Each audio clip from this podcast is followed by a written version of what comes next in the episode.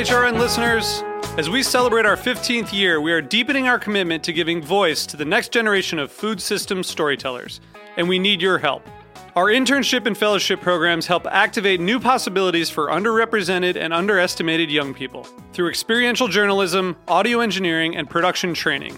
Through these unique programs, HRN helps food equity stewards build essential workforce readiness skills that expand their potential and foster economic mobility. Please consider supporting these critical programs. And with a minimum donation, you can be entered to win a dinner for two at an amazing restaurant in one of eight cities and tickets to a concert at a great venue in one of those cities. We have incredible partners across the country who have donated, as they also share our passion for helping to educate the next generation of food systems storytellers. Check out heritageradionetwork.org slash 15 to donate and enter to win today. That's heritageradionetwork.org slash 15 to donate and enter to win today. And make sure you donate before March 31st. Thank you. You're listening to Heritage Radio Network. HRN is food radio supported by you. Learn more at heritageradionetwork.org. This episode is brought to you by Roberta's, home of Heritage Radio Network for 10 years. Learn more about Roberta's at robertaspizza.com.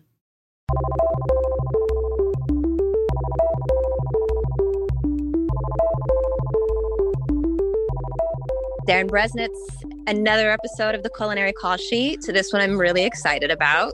Super excited about this one. This is really, I think, of the episodes we've done so far. This is really how the sausage gets made with incredible culinary producers like our guest today, Alyssa Noui. Right. Uh, a peek behind the back kitchen of culinary media certainly would not be that without a peek into the actual back kitchen of culinary media. And I think that it'll be really exciting to talk a little bit about the role of a culinary producer and food stylist and how that pertains to food TV altogether. Before we break down the difference in their two roles, I think this is one of those positions that this is the secret weapon your culinary producer or food stylist is somebody that is is really the glue for mm-hmm. any sort of food programming they are the people that are going to help you develop your recipes they are the people that are going to help you develop your talking points they are the people that are going to help you develop the timing of an episode and also make that food literally jump out of the screen so that everybody wants to be a part of whatever they're watching. They really do make the magic in food television. Yeah, they're going to help you with your culinary breakdowns. They're going to show you um, when to start recipes and which act and when everything comes together. Your culinary producer is going to interact with everyone on set from talent to DPs to back of house, director, producer, lighting, everyone. And without a really good culinary producer who's also helping write your shopping lists and things like that, you just won't be able to get to the same level of production that you're probably used to on a more polished streaming show, cable show, even high end digital type of short that involves food. And I just want to break down really quickly. You know, here we're talking a little bit about culinary producing and food styling, which are traditionally two different roles. Mm-hmm. Culinary producing, obviously, you're a producer, you're helping break down this food in a way that it, just like you would a set, just like you would talent, just like you would story, it's a huge integral part to food TV. Now, food styling can be a part of that role, but it has to do with actually just making the food look good um, to the point that even if something looks sloppy, it's intentional. A food mm-hmm. stylist is really making sure that everything you see in terms of food is put in that way on purpose. And we're going to go over both of those things with her. We talk a lot about how food tells the story or the food is the catalyst for a story. But a culinary producer is the role that will really help you break that down. Mm-hmm. And it can be something as simple as you said, a breakdown, which for those that don't know, a recipe breakdown, a culinary breakdown really dissects the food so that it can be easily digested as a host tells a story or as we're watching so it translates well to an audience. And we're so excited to have one of the best in the game, Alyssa Noui, sit down and talk with us and share not just her experience, which shows that every path is unique in this industry. Absolutely. But, re- but really share a bunch of insights of what goes into it. Um, a lot of the theoretical approach to culinary producing and how to bring other people along with her, because I think that's a really big part of this industry is not just getting better and growing yourself, but helping grow your colleagues as well. Yeah, Alyssa Noui is really a great example about how a love for food can translate into a career without the traditional culinary roles. And this comes from her cultural background, her absolute like feet on the ground in community advocacy, and her just sort of undying curiosity. Mm-hmm. She is such a phenomenal person, so fun and so engaging in everything around her. And I'm glad that we can talk to her about this because it really shows how much you can go beyond just an understanding of food to the world at large to really, really take a good look at food and be able to present it well. Absolutely. And the breadth of it as well. We touch yeah. on everything from still photography to cooking competitions to editorial dump and stirs and even scripted. She's had her hands in everything, literally a finger in many pots. There is a whole universe on culinary media sets that no one gets to see. And this is a chance to get a little glimpse of that. So let's do ourselves a favor and add Alyssa Noui's name to the culinary call sheet. Hello, Alyssa. Hi. Welcome to the culinary call sheet. Thank you. You know Darren. Welcome, sure welcome. Great to see you. Uh, we've worked together in the past, and we're so excited to have you on the show to share your insights about food styling and culinary producing and one of the biggest things that i think we talk about is that what a lot of people know about food television is just what they see on the screen. And there's nothing but mad respect for the back kitchen on a food tv show. It is mm-hmm. the heartbeat of making it happen. And most people assume you either need to be a chef or you need to have a background in cooking or you need to work in restaurants to work in food styling or culinary producing but you have a different path. Yeah, I mean, I was a I was a French teacher and a nanny when I moved to LA from San Francisco. Mm-hmm. But I mm-hmm. was always cooking and I was always going to the farmers market. Thus far, like and the, thereby meeting people and meeting chefs and learning all about all kinds of interesting seasonal produce that we have going on. So, what was food like for you growing up? It was awesome. Mm. It was mm. really great. My dad, my father's from Algeria, born in France my mother's from like the countryside of Japan, and we just kind of ate all those three kinds of ways in rotation. Like we had a cheese plate, like we ate our salad at the end of the meal with like cheese and fruit. And I thought that was so normal. I'll never forget the first time I went to a restaurant and they gave the salad first. And like I thought we were late. You're like, I'm sorry, can you talk to the chef? They messed yeah. up the order. Thank you so I'm gonna need the dinner first. Yes. How did you even find out about food TV? Like in general, because Lidia Bastianich was like my babysitter. Cooking shows, PBS, public access. I didn't grow up with cable. That was like that was my after school programming. You have a passion for cooking, foods in your life, and um, you know, obviously around this time, food and social media and getting into cooking TV wasn't as obvious to people as it is now, or the career things like that. Um, how did you first hear about working in food TV? What was the first opportunity? How did it even come on your radar? Well, I was seeing someone in the t- at the time that was working in production, um, mm. and his friend, who was a line producer, um, hit him up to say he needed an he, he was looking for an intern um, on a show he was working on. Um, and then one day, um, I had opportunity to intern on a Food Network uh, Food Network cooking show in their back in their back kitchen, just as like a dishwasher, basically. And once I stepped set foot on set, it was like it was you know hectic in the back and hectic on set, and everything just felt. I was like, this is the place for me. I'll wipe whatever. yeah, was like I'm. Yeah, this is my spot. So, what was the internship? Was the internship for a culinary show? Was it for a generic generic program? So it was a competition show with Rachael Ray and Guy Fieri. Uh, Celebrity cook off. Yeah, and it was a kids show too, kids cook off. I was just like, the this you know this feels super seamless. There's obviously so many different um, types of shows, and a lot of times people know what goes on behind the scenes in commercial food prep. How do you approach editorial? What are the different types of shows that you've worked on? The first split is going to be stills and motion.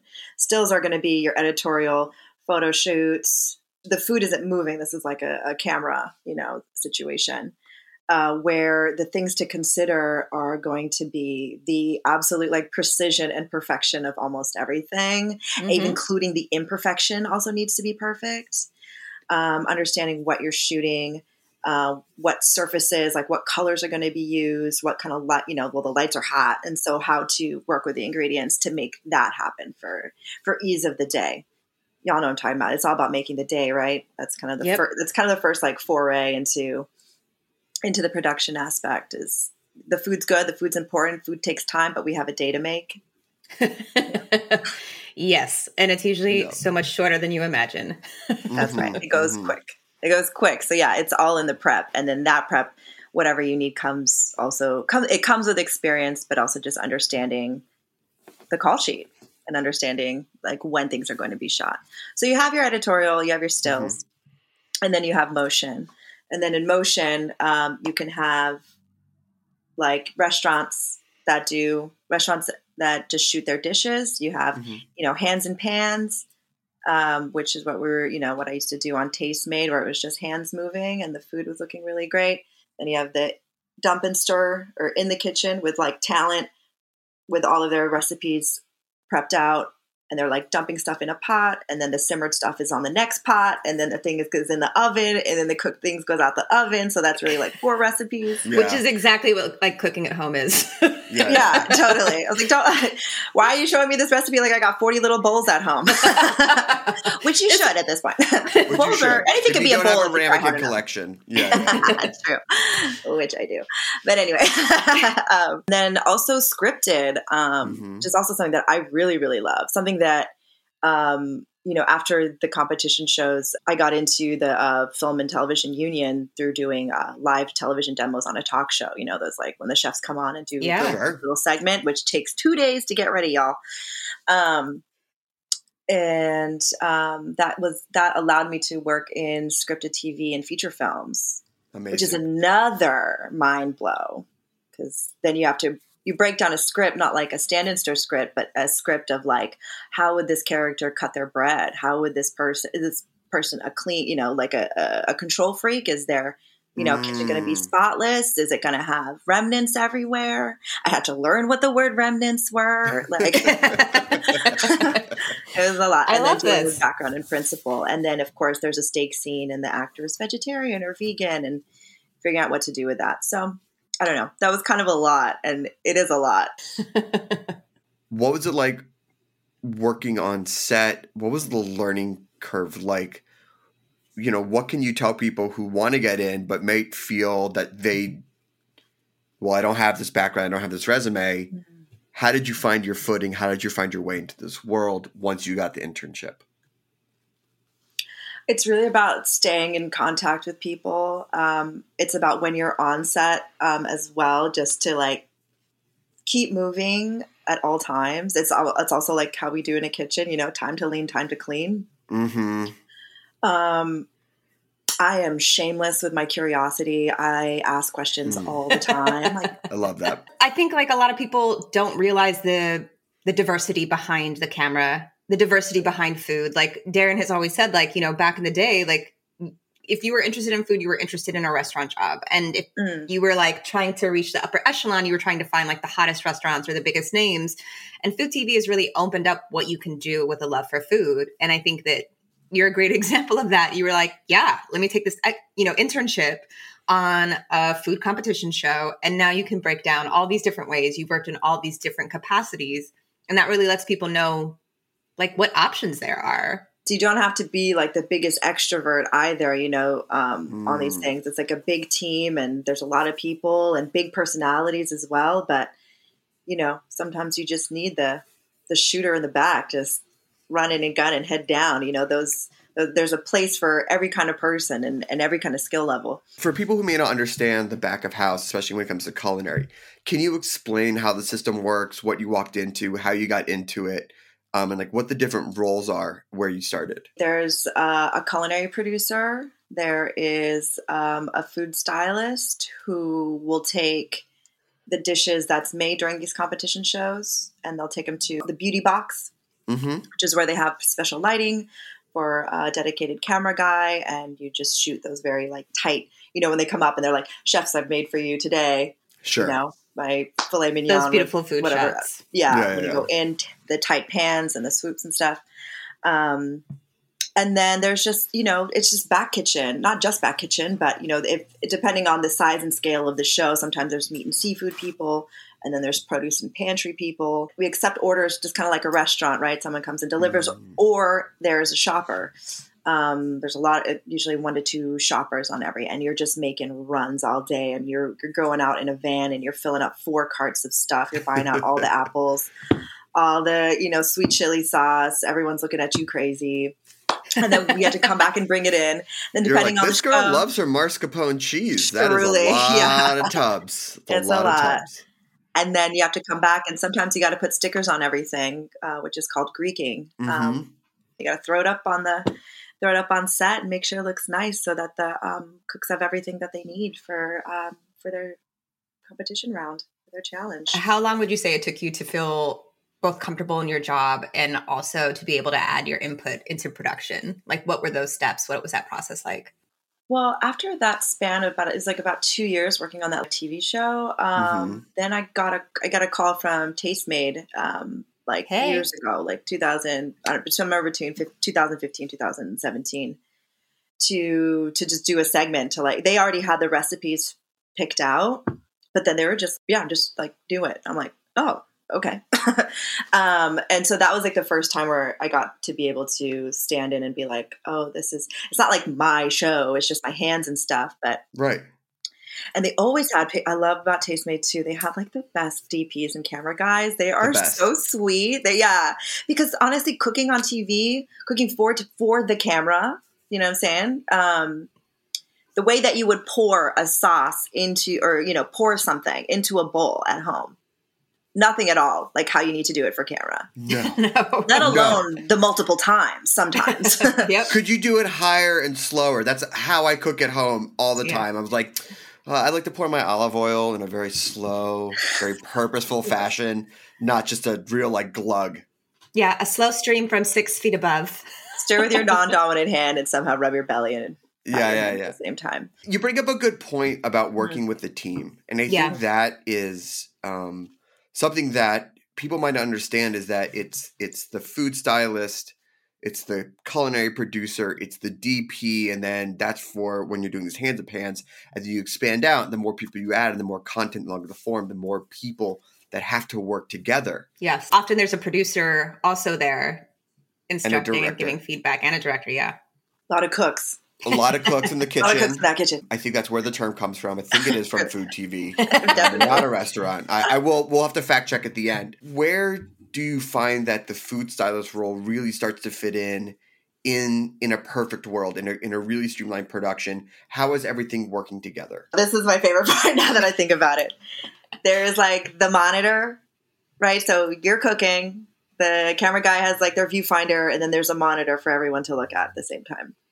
And there's this magic moment where you're like, oh, stir the drink again so the ice and the lemons fall at the right place. And you're like, everyone's like, uh, uh, maybe two people are like, ooh, and like one person's like, uh, and then there's just one. There's sometimes there is this collective exhale. I live for that. It's like,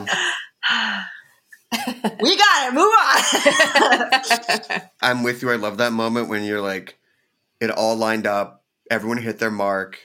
The food is perfect, and you go, "That's it. That mm-hmm. is it. We cannot slice that salmon any better." and even just the encouragement too, like with everyone, just like I'm like I don't, I can't, you know, because I have to like stand in an awkward angle or like Yes. cut something like this. They're like, no, you got it, Alyssa, you got it. I'm like, do That that lemon zest fell perfectly. Yeah, No, yeah, it is that you're like, can you please sprinkle this, but don't put your arm shadow in. I don't want to see your fingers, but I also need you to be right in there. Mhm. And if when you pull back, if a little steam could follow that spoon, I would love I would love Totally. for that to happen.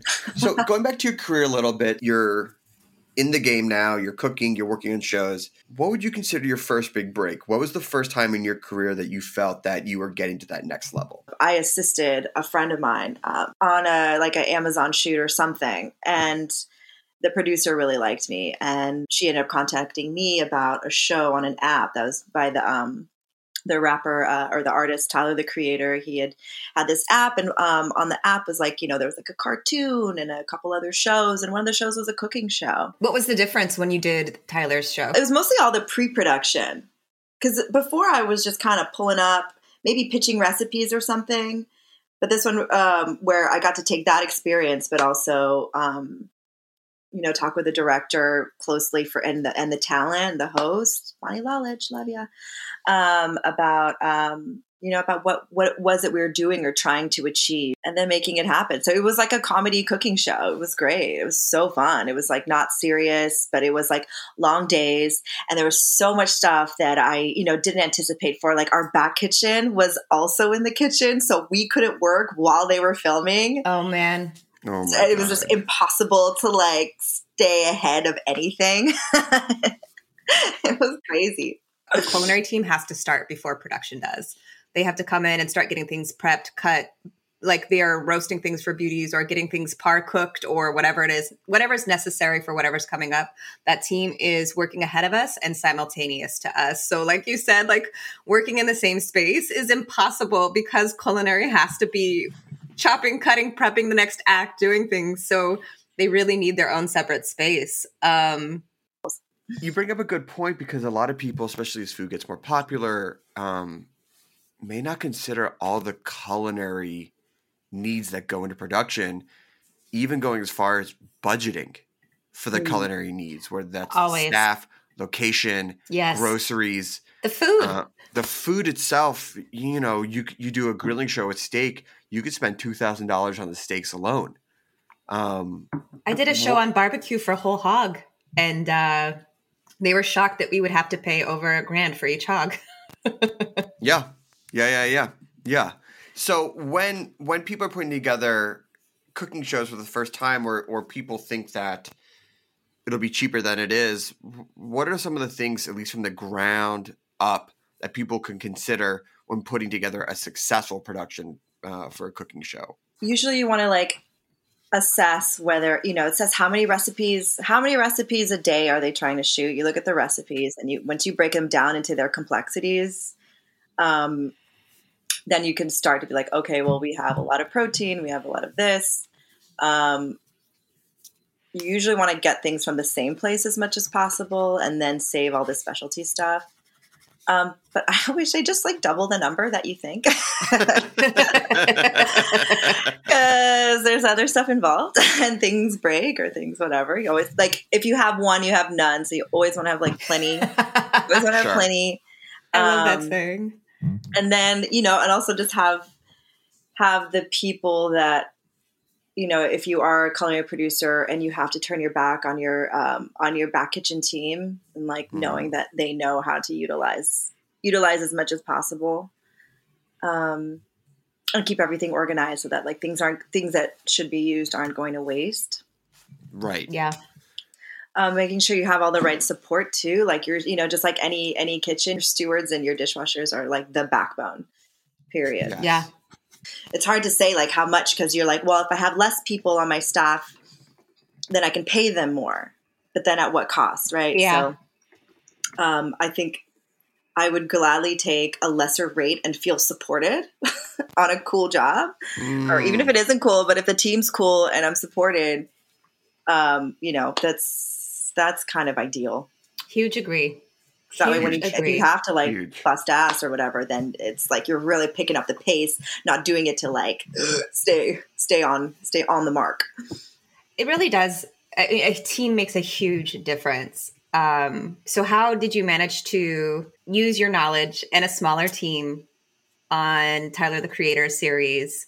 Like, how did you feel during and after that shoot? I felt really empowered. I thought it was really cool to see my prior experiences in a new context, like in a way that I hadn't seen before. Just knowing how to set up a recipe. Also, like Bonnie, the host, she is just whip smart. So I would just run up.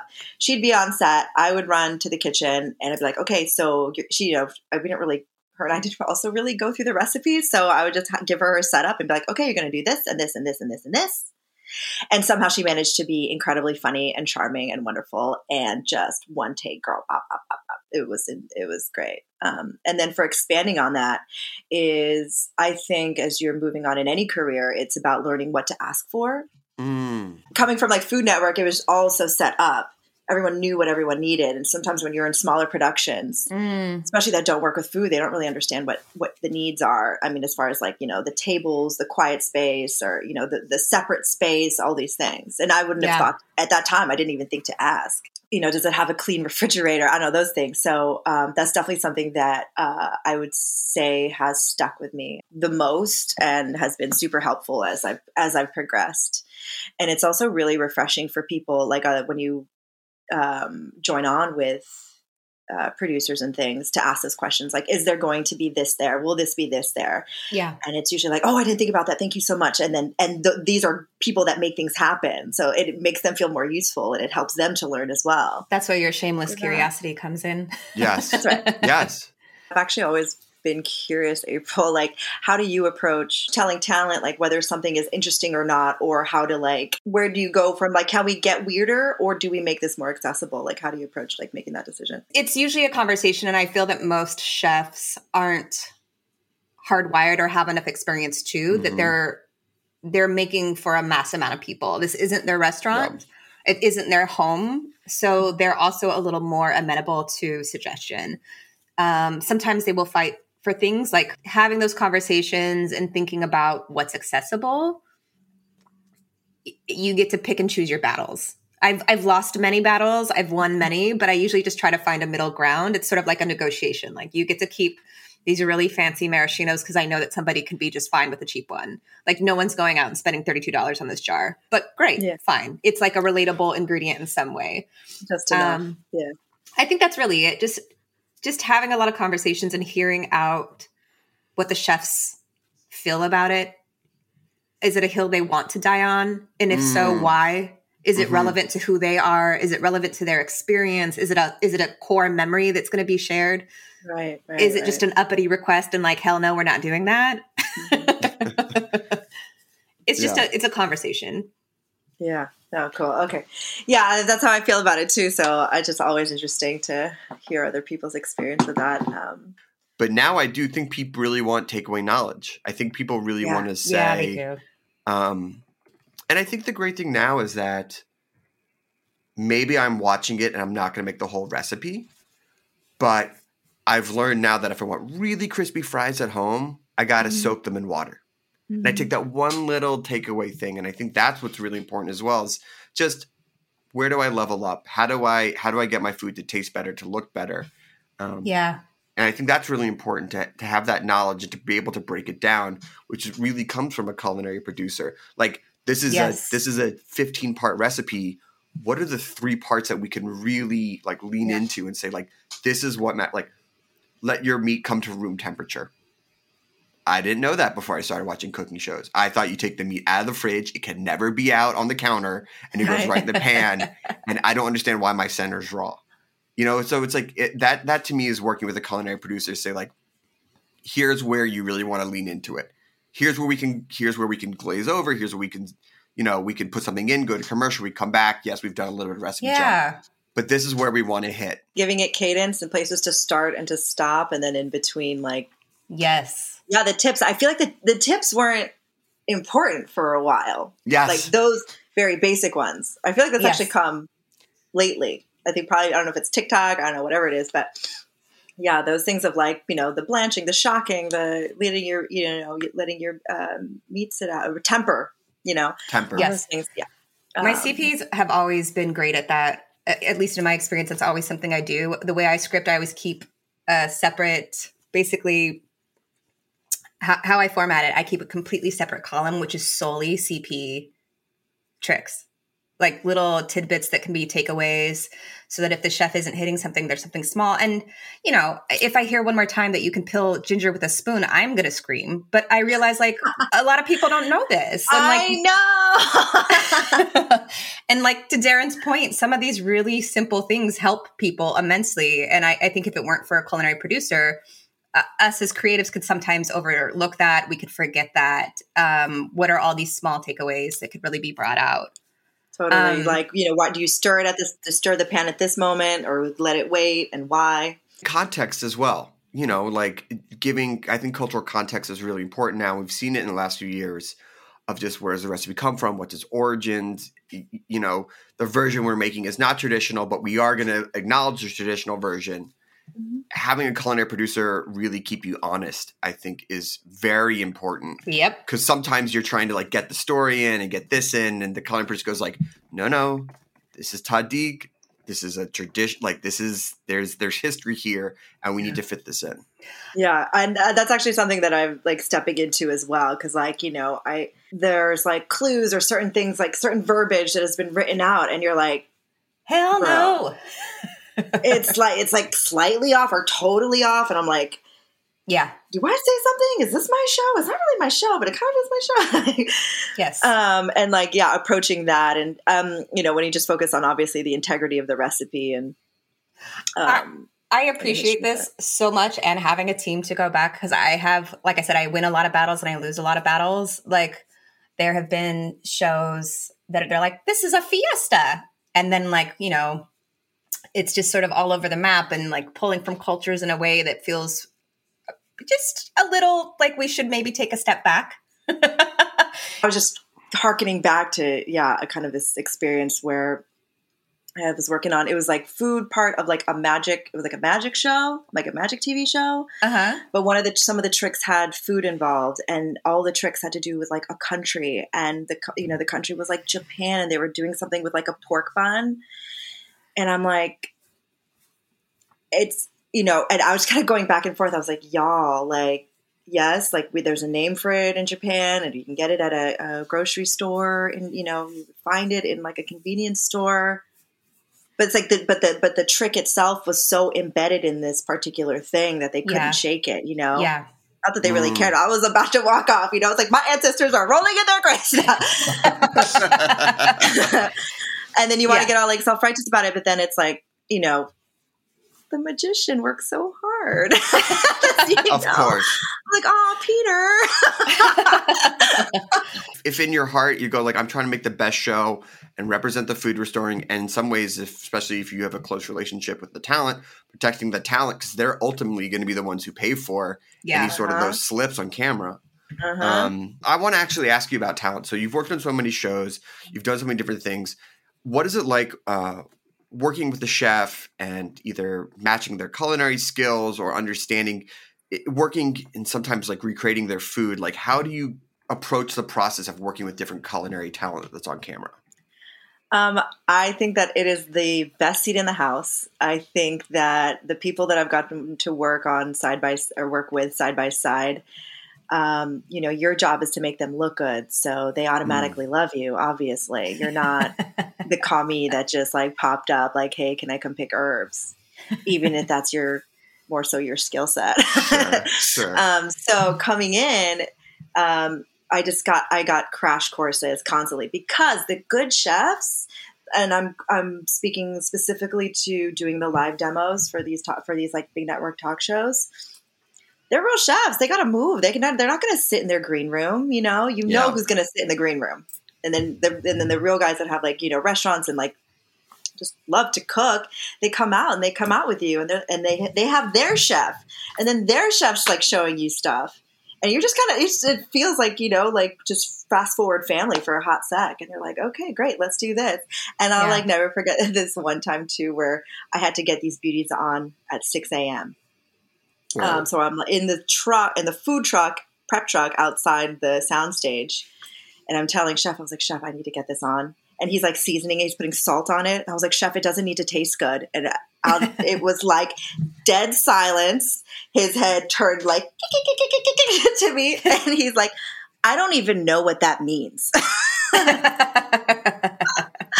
Savage.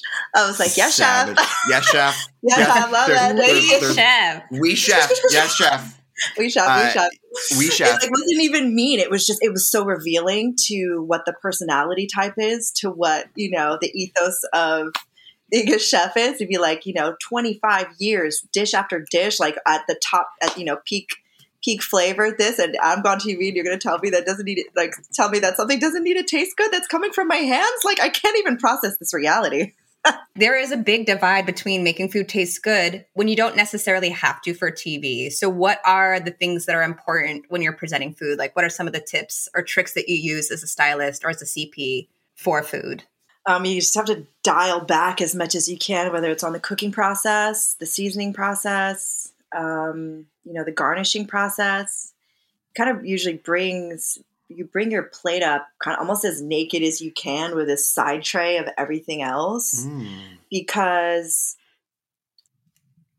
when you sit at a restaurant you know you have your, it's your eyes to the table right it's about like whatever 45 60 degrees so most dishes are most dishes are plated for that. They're style, you know, in the sense styled for that. However, if you have like a 50 millimeter macro going in, or your camera's at another another um, angle, you need to show off the same things just at a different in a different way. So, you know, one thing I always ask is, or just like looking at the camera setup and knowing how to do that final dish. Um, is key and then um, that way you can add the touches because you also need to work with the light so you work with the cameras, and then you got to work with light. Like, what is the light shining on, and then and then you can go from there. That's um, where you can, you know, brush on your dressing onto that leaf, like where it needs to go. Because you know, if you dress salad, it's gonna it's gonna do that anyway. But yeah, with a sauce, it's even worse. So, um, yeah, understanding that you're working with um, lens and light, and um, and you're there for more so the ingredient itself. You're like showing off the ingredient itself. So all the seasonings and all those things can come later to like build that visual story or build the story that was, you know, given in the recipe visually. So what kind of kits do you, do you carry then? I have the basic kit is going to be, you know, a selection of tweezers, paintbrushes, different size spray bottles, um, those things. You'll have, you know, one with vodka or vinegar to wipe up grease stains, one with plain water to just keep things looking fresh, one with some glycerin, which when you spray it out, the droplets kind of stick to what you're spraying and can give that condensated mm. look much mm. longer and it's not going to drip down. Um, a heat gun, a heat gun and a glue gun as well sometimes because sometimes you have like the with the heat gun it, it just disperses hot air right and heat. Um, but with a glue gun, sometimes you got to get like just real into a corner and more so just let that radiant heat like iron out a chicken wrinkle. Ew. um, you need to have that smooth skin on camera. Smooth skin on camera, yeah. Um, you know, oils. Um, and then also like you know like when you have a sauce or something you don't like want to over i learned i remember learning like oh you don't have to oil everything like just take some of the juice from the pan of the meat itself and like making things look more real in that way it's another great thing about where we are with cameras and things is um less is more now which is great you're not having to spray paint your lobsters anymore mm. Um, mm-hmm. um, and then you know just having your whole whatever your mini back kitchen setup like your cutting boards and knives and towels and paper towels tons of paper towels. It's kind of sad how many paper towels you need. How many paper towels.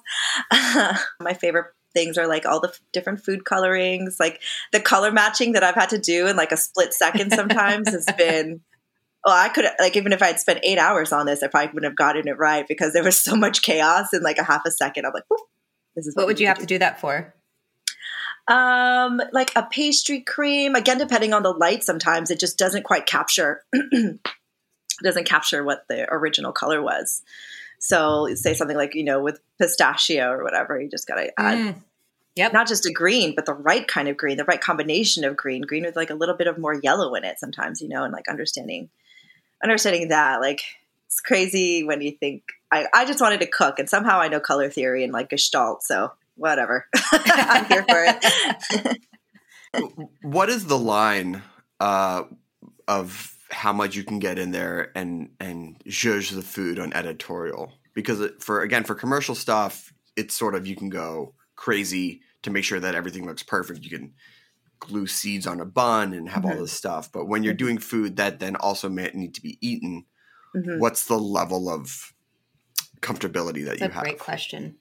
I mean, that's what I, that's my preferred way in the sense of I like keeping things edible in my head. I'm like, well, then it's not going to go to waste. And we can like, Yeah. you know, if it's not, if it's not under the light for too long, like we can like serve it up. Um, again, also a, a spray bottle, a tweezer, a brush, and a little oil or a little like residual juice. And usually that's kind of all you need.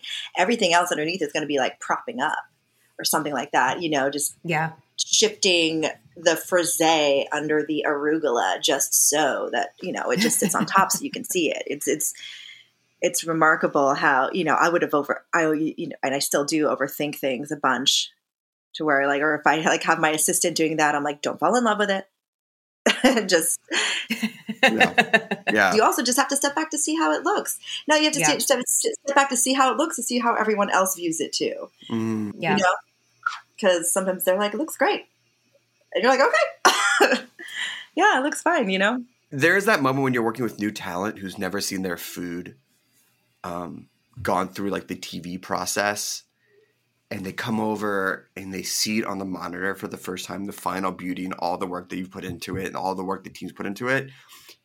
And there's just like this look on their face, and they're like, "This is my food translated to TV."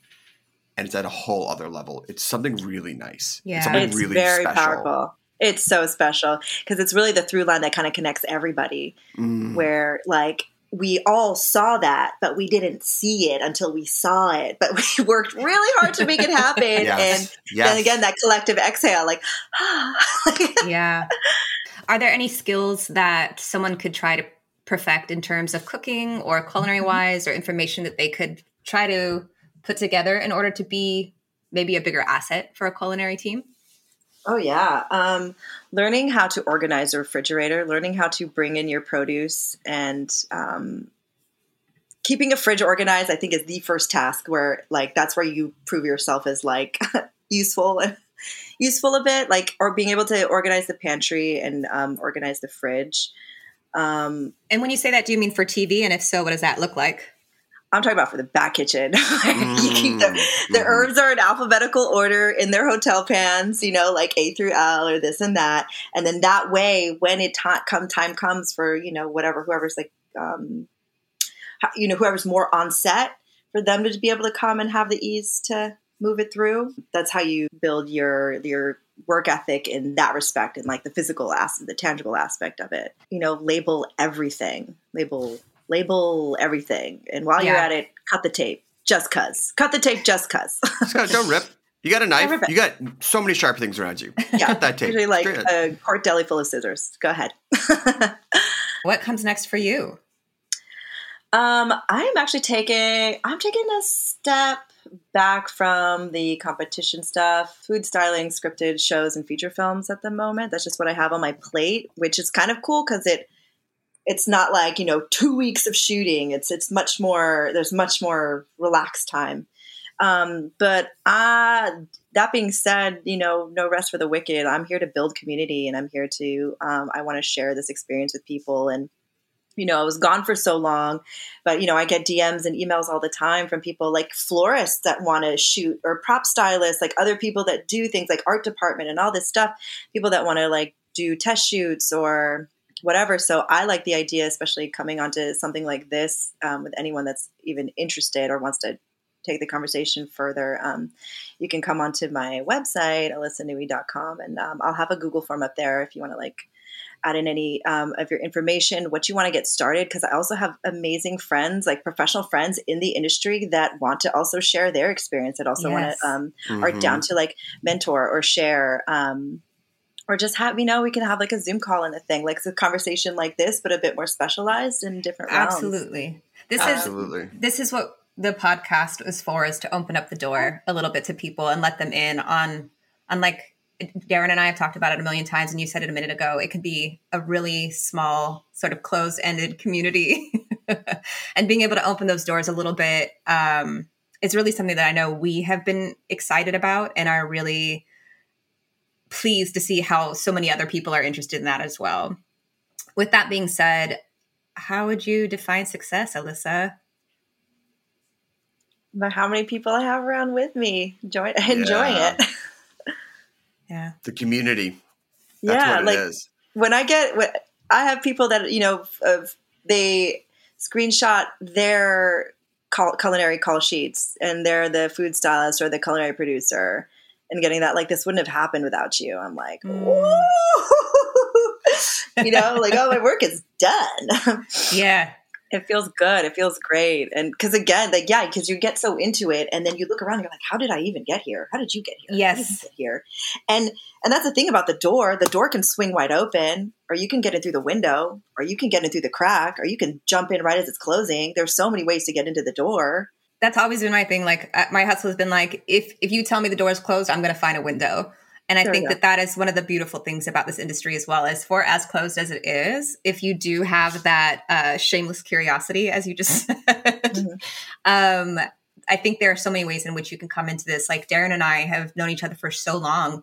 This is the first project we've worked together on. Yeah. You and I, Alyssa, I think like the last text I sent you was six years ago or something. Like I saw we can work together one day. one day i know you and i like dm'd each other a billion times day we follow each other years. like exactly. But this is like our first project and I, I love that about it because there is so much community here and you do keep in contact with so many people. There is so much camaraderie and connection. I think that's food right? You commune and like here we are we're able to do these things. I love taking line cook, burnt out line cooks that have Mhm. an eye, you know, or the, and that aren't so hard hardwired in what they're doing. Because I'm always like, you're going to come work with me. I need you to take everything you think you know about cooking, and I need you to put it away, but also in an accessible place. Yes. And then we need to talk about how things actually going to go here, and then whatever tools you need pull from that, integrate that in. And just know what uh, just know just know what tricks you're going to pull from and what's Yeah. needed for the show and and and um say thank you chef yes chef what do you need? My chef stay behind, stay behind in corner. I guess that's all I care about. we have a section called a little takeaway. Little quick answers little uh, fun little questions that we want to ask for you. Don't think just answer off the top of the head. But here we go a little takeaway our, our quick little uh, fun section of questions and things like that. So what's some of the best advice you have received? Just going the extra step to be kind as opposed to being right. Um Yes. While still you know obviously like whatever having your way i don't know whatever it is about like picking your battles but there's always a, a kinder way to say everything so what's some good advice that you'd like to share then your best is good enough and because because you have the right people around you and just like knowing Mm. that mm. i love that It all goes back to the people. It all I mean that's that's the community. You're like, "Oh, you're working on this show? Yes, I will work with yeah, 100%. well, yeah well what's a call sheet made up of Friends and family." friends and family show friendship baby that's not Yeah. What is the best dish you ever produced on TV? when Roy Choi hosted the season two of Broken Bread premiere with uh, Wolfgang Puck and um, Alice Waters. Uh, that's definitely a huge highlight, uh, both of my career and just the people I got to work with, um, and and the way everything looked. Also, can I add a second one? this is insider information. Now, um, there is a deleted ch- uh, chili burger scene in the Quentin Tarantino movie uh, Once Upon a Time in Hollywood. It never made it. I think it had to do with the Roman Polanski situation. Because his character was eating this chili burger in front of Tommy's and like that Austin Powers like Jacobian collar, and it was just getting all over the place. And we were shooting it on 70 millimeter, and it was four in the morning, and that stuff looked amazing. And no, I don't think anyone's ever going to see it. So I just want to share that. Fair. All right, Quentin, put it on YouTube. Let the fans see what we want. let us see it. Let us see what we Give want. Give the people what they want. Um, what would your final meal be? My final meal would be. I've thought about this. um, the steak tartare, Ethiopian steak tartare from Meals by Genet. Um, that would definitely be on the menu. Uh, my mom's sake, uh, her salmon, like sake, sake leaves. I don't even know what it is. Like the sake skin. I don't know. It gives a great flavor to miso soup. Mm. There's uh, salmon miso. And um, my grandma's this Algerian dish where you pound a bunch of like roasted tomatoes and peppers and then like put in this like semolina flatbread and you just like smush it up and everyone sits around the like big mortar and pestle and eats it out of a spoon. Yep. So just let us know when that's coming up. We'll be right okay. over. Um, what is your ultimate pantry staple, both at home and on set? Sherry vinegar, I guess. Really good sherry vinegar. Hmm. I'm in love with that. What is the most complicated dish you have had to produce or cook on set? We just had to do roasted fennel for a chef's uh, demonstration. Sliced roasted fennel. For some reason, she hated every way that we did it. It was just, I mean, you just cut it. And it was, so it wasn't the dish itself, right? But it was this external situation of it possibly like wasn't the right fennel, like not whatever the right fennel even is, but it was a roasted fennel dish. Who would be on your dinner party playlist? Hmm. Um, there would be a African psychedelic music on there. Um, mm. There would also be some Cat Stevens and which do we even call him that anymore? I can't not. um, and Prince. Love that. If you were hosting your own cooking show, what is the dish that you would make? The dish, a dish. Oh my gosh, um, like a really cool bento box, maybe. mm. Like a really like my like second generation soul food version of that or something. What is one kitchen item you can't live without, both at home and on set? Mini offset spatula, easy. And finally, what is something you would tell your younger self? You got this. I love it. Thank you so much for taking time to chat with us. Yes. Share your experience, yes. your tips. If people want to reach out to you, collaborate with you, where can they go? How do they get involved in your life, seeing your work, follow along? Come into my life. Um, I'm on Instagram um, at Suppingoods, S U P P I N G O O D. Go to my website. You can email me there. We definitely talk a lot more. Um, we'll have that Google form up. Um, please keep in contact or just give me a DM. It would be great. I'd love to talk to you. Alyssa, thank you so much. This was so fun. You brought so much energy and information to everybody, and I'm so happy to see your face and talk to, you. to you. I'm happy so I still to have see some you. Let's go. Thanks, guys. This episode is brought to you by Roberta's, home of Heritage Radio Network for 10 years. Roberta's was founded in Bushwick in 2008 and has become one of the most iconic restaurants in the country. HRN made its home inside of Roberta's in 2009, and together they have become part of the DIY fabric of the neighborhood. Roberta's, the pizza restaurant, is open for lunch and dinner seven days a week and serves much more than just the famous wood fired pizzas. Their team dreams up new salads, pastas, and sandwiches on the regular. Roberta's Tiki Bar is alive and well in the back garden, serving up frozen drinks in the summer and hot toddies in the winter. Stop by the bakery and takeout spot next door for fresh breads, sticky buns, and pizzas to go. And of course, there's the two Michelin starred Blanca tucked away in the garden for truly daring diners. But Roberta's also extends beyond Bushwick, with multiple locations in New York City and now in Los Angeles. You can also find their frozen pies in grocery stores around the country. The spirit of Roberta's, like Heritage Radio Network, is everywhere.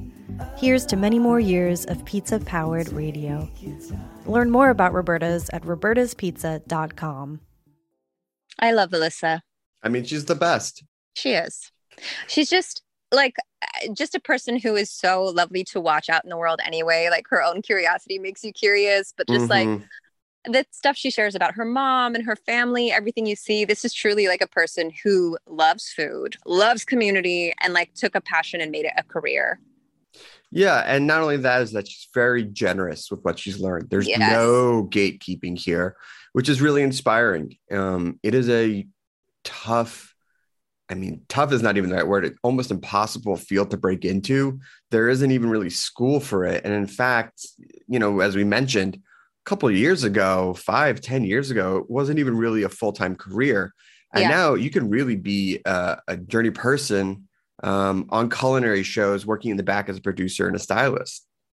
Yes, I definitely think that this is a role that we can revisit several times and should revisit several times mm-hmm. because if there ever was a buffet of an episode, this is one because Alyssa was able to touch on so many things that I was like, oh my gosh, even learning about film for me, who hasn't mm-hmm. worked on film, to think about just the food that a character eats and a person is in charge of that. Yeah. I, it never occurred to me in that sense because i'm so accustomed to our like stand and stirs our competitions things like that.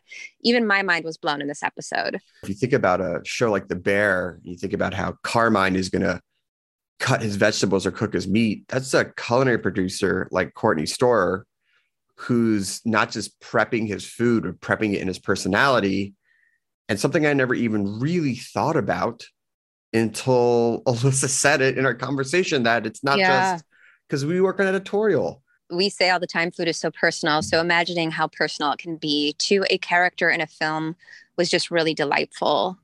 It's always nice to have someone on who we've had the pleasure of working with and you're reminded of like I hope I get another show where I can hire her again or someone like her because it's just such a great experience just to keep working with the people in this industry. Now, listen, Alyssa and I have never worked together. We have circled each other and tried uh, to work together for nearly a decade. oh, just like us.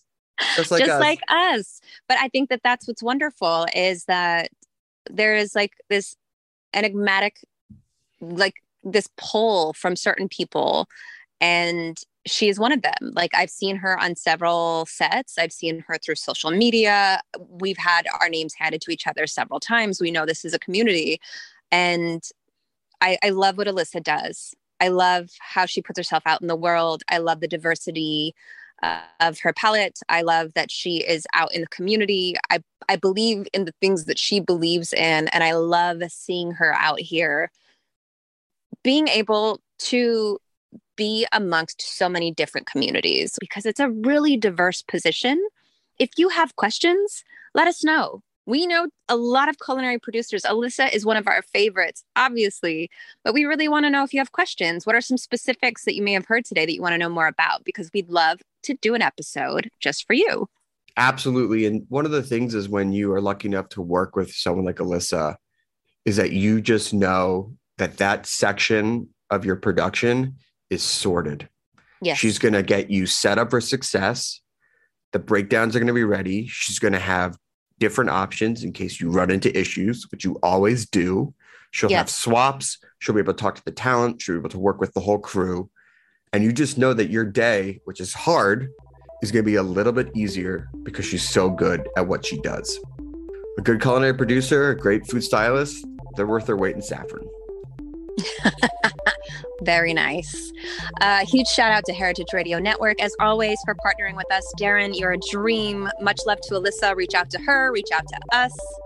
Yeah, and uh, please stay involved, get in touch. If you have any questions or want to hear about anything else in this crazy culinary world, please do not hesitate to reach out so we can add your name to the culinary call sheet. This show is powered by Simplecast. Thanks for listening to Heritage Radio Network, food radio supported by you. Keep in touch at heritageradionetwork.org slash subscribe.